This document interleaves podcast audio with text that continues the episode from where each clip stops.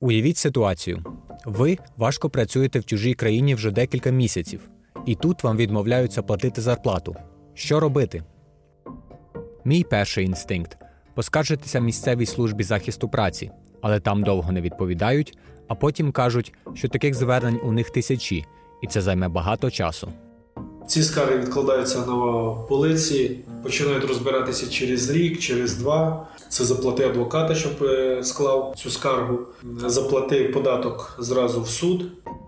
Добре, то може допоможе українське консульство? Навряд, консульство не буде розбиратися, хто правий у сотнях подібних звернень, та й не має на це повноважень. Ну, хтось хоче через українське, мені кажеться, посольство. Ми через їх документи не робили. Чого їм займатися нашою справою? А зараз уявіть, що це відбувається з вами під час пандемії коронавірусу, коли важко знайти нову роботу і ви змушені повернутися до України. Хто боротиметься за ваші гроші? Саме це відбувалося з українськими заробітчанами з початком локдаунів у березні 2020-го. Підприємства зачинялися, люди вимушено їхали додому, а трудові агенції, через яких вони працювали, скористалися моментом, щоб їм не платити. Це якраз їм зараз на руку. Не заплатити гроші, обманути людей. Поки що закон на їхній стороні, всі вдома мусять сидіти. Не можна збиратися більше двох людей. Але всупереч усьому, в Чехії ця криза стала переломним моментом для українських заробітчан. Вони почали більш згуртовано захищати свої трудові права. Пандемія закінчиться і всі заплатять. Бо ми за кожним прийдемо, а прийдемо за кожним повністю. З вами Артур Корнієнко і Вдома не всі подкаст Радіо Свобода про сумні і радісні дороги українських заробітчан. Епізод 2. Самозахист трудових прав у Чехії.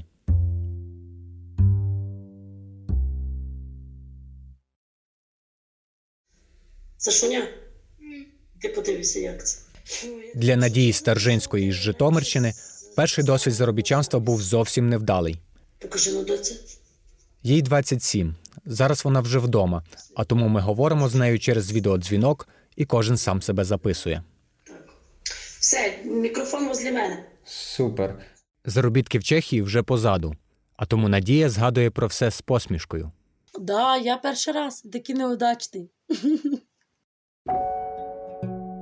Разом з чоловіком Русланом вони приїхали працювати до Чехії в січні 2020-го. Вдома залишили двох дочок, яким зараз 9 і 12, щоб старший заробити на операцію. У неї епілепсія, і потрібно було видаляти поліпи. В її постійно реабілітація.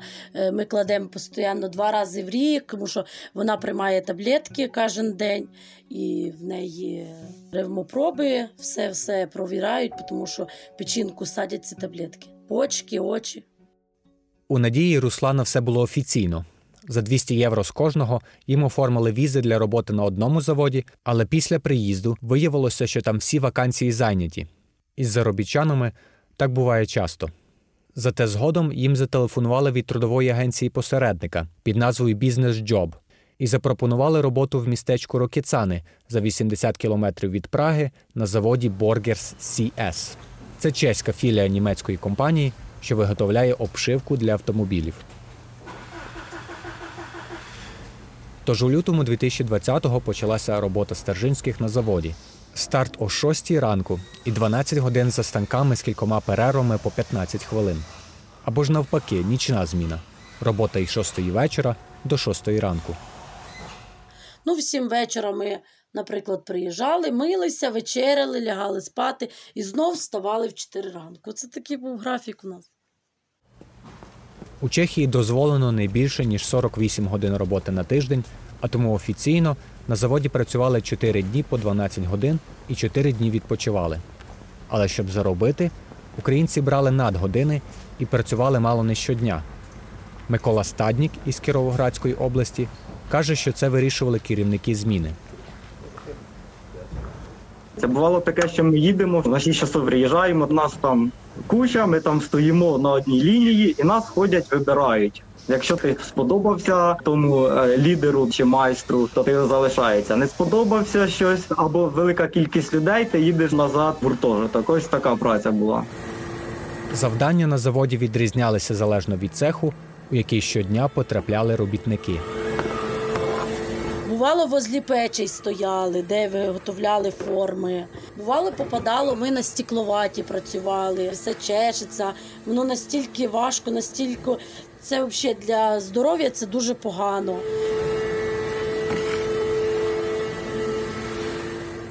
Від скловати чухалося все тіло, каже Надія, бо координатор з агенції Бізнес Джоб видавав українцям лише один комплект форми, до того ж зношений. Хто потрапляв у скловату в дитинстві, може згадати ці відчуття. Ми працювали в тому, що було. Наприклад, сьогодні ми на стекловаті працювали, а завтра не на стекло. Ми вдівали цю ж саму одежу. От, наприклад, я сім днів, а восьмий віддихала. Сім днів я в одній тій самій одежі й ходила, а на восьмий день стирала. Так Стержинські пропрацювали до середини березня, коли завод закрився через карантин. Тоді керівник агенції на ім'я Ростислав Данч сказав їм, що банк заблокував рахунки агенції, а тому він може виплатити їм лише третину зарплати, а решту пізніше. Вони повищитували, дней нам не хватило, часів недостача була. Коли я потім другий раз підійшла до Данча і попросила гроші, щоб дітям вислати. Він не повірив, що в мене є дітки. і Я показала фотографію своїх діток. Без роботи Руслан і Надія змушені були повертатися додому, як і тисячі інших українців із початком пандемії. Навіть на дорогу їм довелося позичати, поки зароблені ними гроші залишилися в агенції посередника. Стержинські такі не одні. На тому ж заводі через агенцію Business Job працювало ще близько 20 українців, яким також не виплачували. Скільки у вас вдома дорослих? Ви сама одну водичку чик. Будь ласка. З минулого епізоду ми знайомі з Ярославом Чепою, який допомагає українцям у Чехії через свою громадську організацію Іноземець не раб. У березні 2020-го з друзями він за власні кошти розвозив їжу українцям у скруті та знаходив їм безплатне житло. Тоді ж до нього вперше звернулися українці, які працювали разом із Надією і Русланом. Нам подзвонили в прайзі, що три дівчини залишилися без роботи. Вони дуже боялися, що приїхав я, бородатий дядька, за дівчатами. Вони сказали, що от їм не виплатили кошти, от вони залишились на вулиці, що їм робити. Чепа запропонував їм боротися. Разом вони влаштували пікет біля заводу і записали відео. Ярослав опублікував його на сторінці іноземець не раб у Фейсбуці та чомусь під музику Хаус. Ось фрагмент. Вирахуванням житла і авансів я мала отримати 8745 е, корон. Це більше ніж 11 тисяч гривень, які кожній не видав роботодавець. Має місце роботи. Він не відповідав ні на дзвінки, ні на смс і вийшло так, що ми залишились без грошей і без житла. Із цього почалася медійна кампанія Іноземець не раб за повернення українцям їхніх чесно зароблених грошей. Під відео почали коментувати десятки тих, кому не заплатили ті самі люди. Нам також Ростислав Данч не виплатив зарплату за березень. Нас четверо. Сума складає 33 тисячі крон. Те саме не виплатили зарплату і не відповідають на дзвінки. Шахраї. Зарплату вони нібито вислали, але адреса не наша. І де та зарплата загубилась, ніхто не знає. Всі морозяться. Таких випадків набагато більше. Ця фірма кидає людей на гроші. Нових скарг зібралося близько 20, і з ними Чепа знову звернувся до заводу і влаштовував там акції протесту.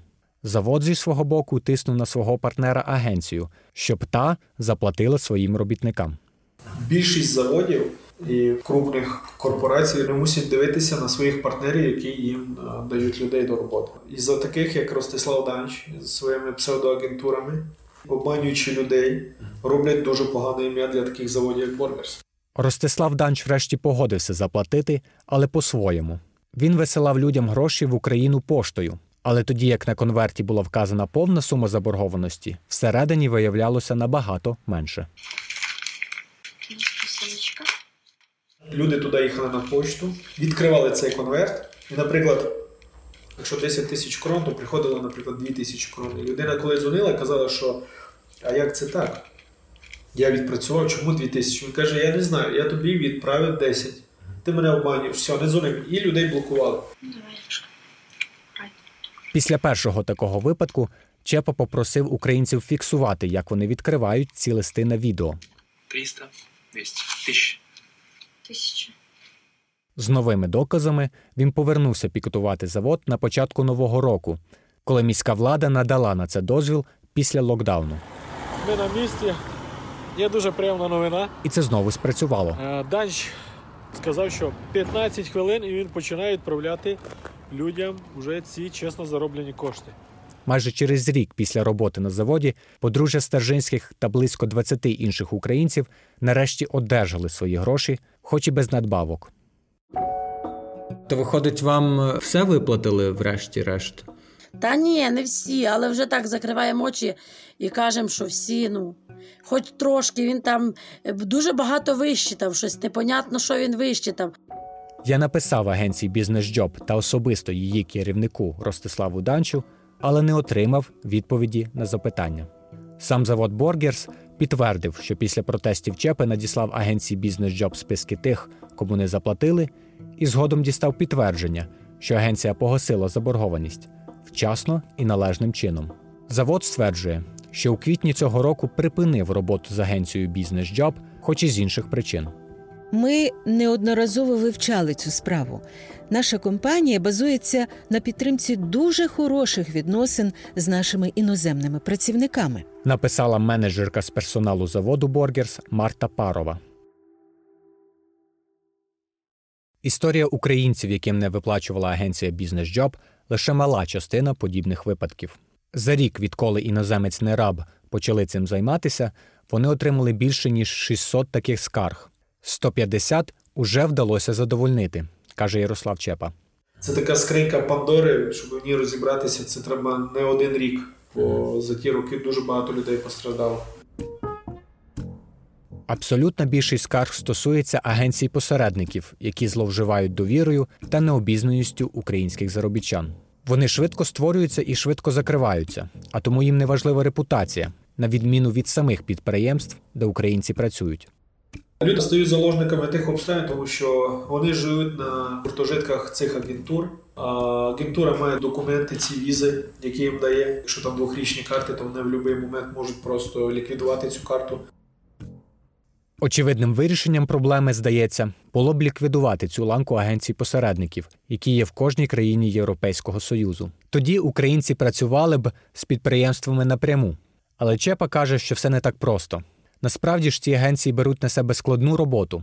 Вони оформлюють заробітчанам документи, знаходять їм житло займаються їхніми податками. Ці заводи не хочуть цим займатися, їм краще таких через посередників. Їм легше. Я думаю, що їм і легше і не так затратно. Плюс е, ментальність людей. Треба розуміти менталітет людей, які тебе працюють. Варто зазначити, що Чепа і його громадська організація і самі користуються підтримкою трудової агенції, яку постійно рекламують. Та подякувати йому за ту програму, яку він з своєю компанією дав для наших українців виготовлення трьохмісячної чеської візи безкоштовно. Від самих заробітчан іноземець нараб нічого не отримує за допомогу, каже Чепа. Вони платять лише за послуги адвокатів-партнерів, коли їм уже повернули гроші. Це 5 тисяч крон або 6,5 тисяч гривень. Чепу багато критикують і самі українці за те, що він нібито піариться і активно рекламує партнерів. Але захист трудових прав дійсно потребує багато часу і зусиль, а тому має оплачуватися. І Чепа придумав модель, яка працює в цій системі трудових агенцій. Альтернативою могла бути стара добра модель профспілки, в якій українські заробітчани платили би невеликі щомісячні внески за те, щоб їхні трудові права гарантовано захищали експерти та юристи організації. Чепа каже, що вивчає це питання, але поки має інші цілі. Ми показуємо приклад, як треба відстояти свої права. Не треба боятися. Мета є наша більш зорганізувати наших людей, щоб людина тут себе відчувала як вдома, вільною, захищеною. І схоже, що своїми акціями, відео та Фейсбук-групою із сімома тисячами членів Чепа почав створювати дружню громаду українських заробітчан у Чехії. Вони вже діляться інформацією про роботу та, можливо, справді обстоюватимуть трудові права одне одного, бо більше нікому. Якби нам не допомогли б, люди б закрили б на це очі, і ніхто нічого не добив бися. Якщо українець в біді, треба, щоб завжди піддержали, де б ми не були б, чи в Польщі, чи в Швеції, чи, наприклад, в Германії. Ми повинні друг другу допомогти, е, посучувствувати в біді.